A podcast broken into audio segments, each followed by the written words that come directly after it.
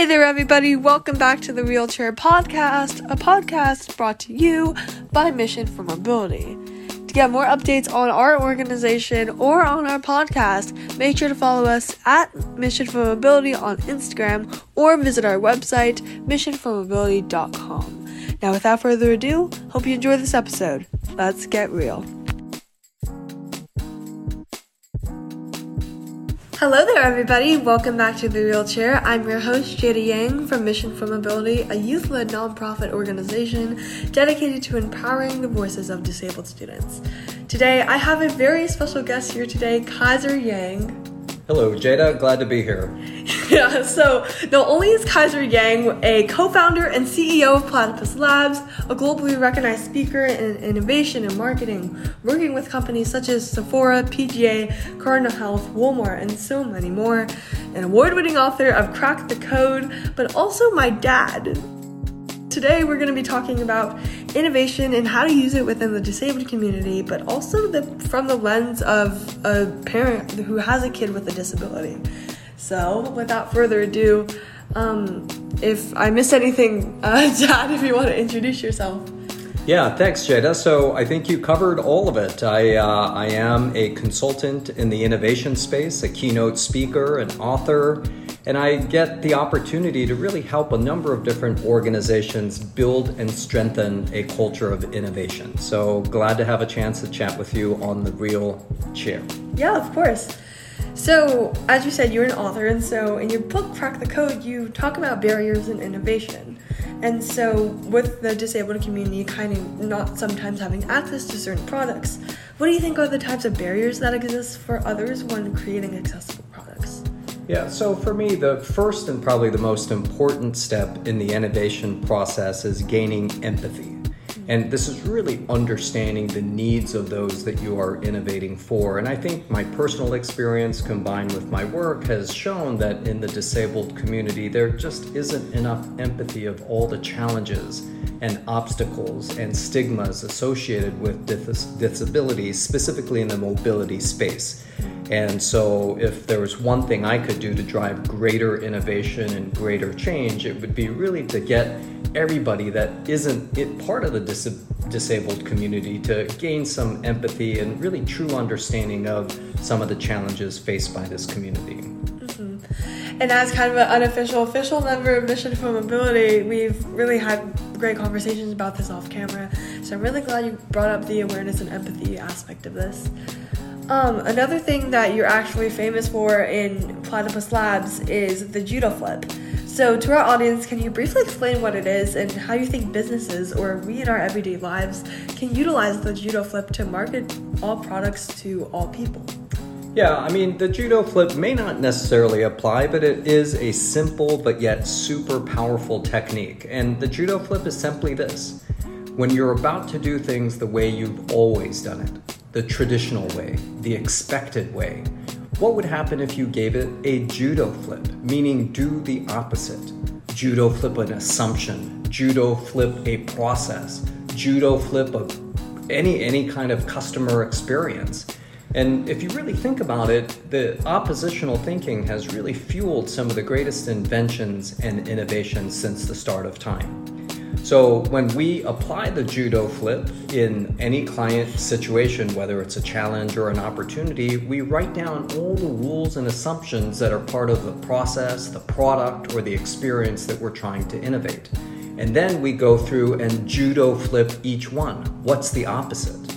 Now, what's really important to remember, though, is the opposite isn't necessarily the innovation, it's just the opposite.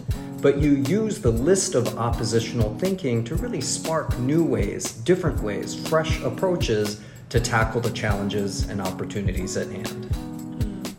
Yeah, so a lot of the things that, like, for me personally as a disabled person that we go through is kind of like people saying, oh, it's kind of a small community, and so we do judo flip it and saying, what if sometimes we can I guess, advertised to ma- the majority, if we kind of shift that frame view, that would be super great for businesses to implement. Um, so this is kind of going off script, but I know last year I took a de- like class on design thinking and U X and U I design. How do you think innovation plays within that? Oh, innovation is a big part of it, and both communities or frameworks are very much intertwined. In design thinking, depending on which school of thought you go by, most often the first step is that empathy gathering that we just talked about. It really is not about jumping right away to the solution, but instead understanding that customer need and designing specifically around the pain points that you're trying to resolve or, or the opportunity based on that customer need or want state. Innovation is very much the same way. We follow various parts of the design thinking process in terms of understanding customer needs, framing the opportunity in the most impactful challenge statement, and using a variety of ideation techniques like the judo flip to uncover new perspective and new ideas, new solutions. So speaking of kind of uncovering new ideas, I guess I kind of want to shift over to talking about your experience as a parent of mine, and also just like trying or seeing us go through kind of the whole disability process, um, therapy and whatnot. So I guess my first question for you is, as a parent, what are the most common misconceptions about having a disabled child? Yeah, I mean, there's so many things that I'm, I feel like I'm still learning, and, uh, you know, everything from therapy to all of the resources available to really understanding what the community entails. Um, I, I feel like I'm just scratching the surface, but uh, it, it's been very enlightening to really understand all the basic needs that somebody has, especially heightened by the disabled community. So for us specifically, our family, uh, we've recently gone on a couple of trips to the East Coast, and everything from um, the mobility in the airport uh, to being able to access college campuses with the right equipment and the right infrastructure. These are all things that you normally take for granted.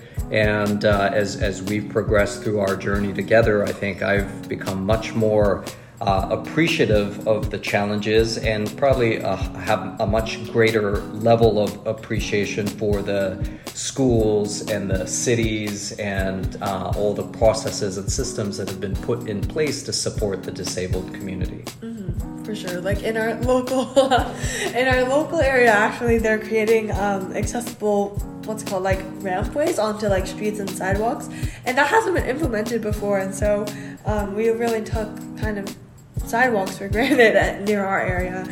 So this next question, and one of like the kind of final ones, are like, are have there any have you had any misconceptions about people with disabilities or disabled people before coming becoming a parent with um like of a child with a disability, and how you navigated through that, and like What do you like? What are your experiences like? Yeah, I don't know if there are any misconceptions. I, I think it's just been a learning process and having an open mind. And uh, certainly I, I did my share of research to really understand what cerebral palsy means, what premature birth means, and all the treatments and therapies and support groups that are out there.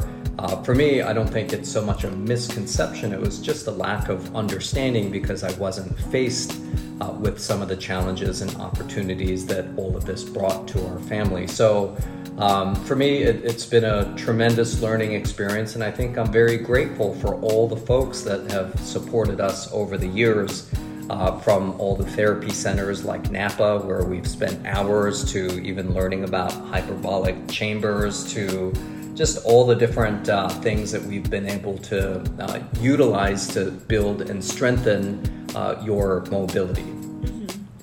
So you kind of talked about, I guess, like how your learning process and that research that kind of went through that. For new parents or people that don't really know about the disabled community or even having a disability, what do you think are ways that people can learn more about it?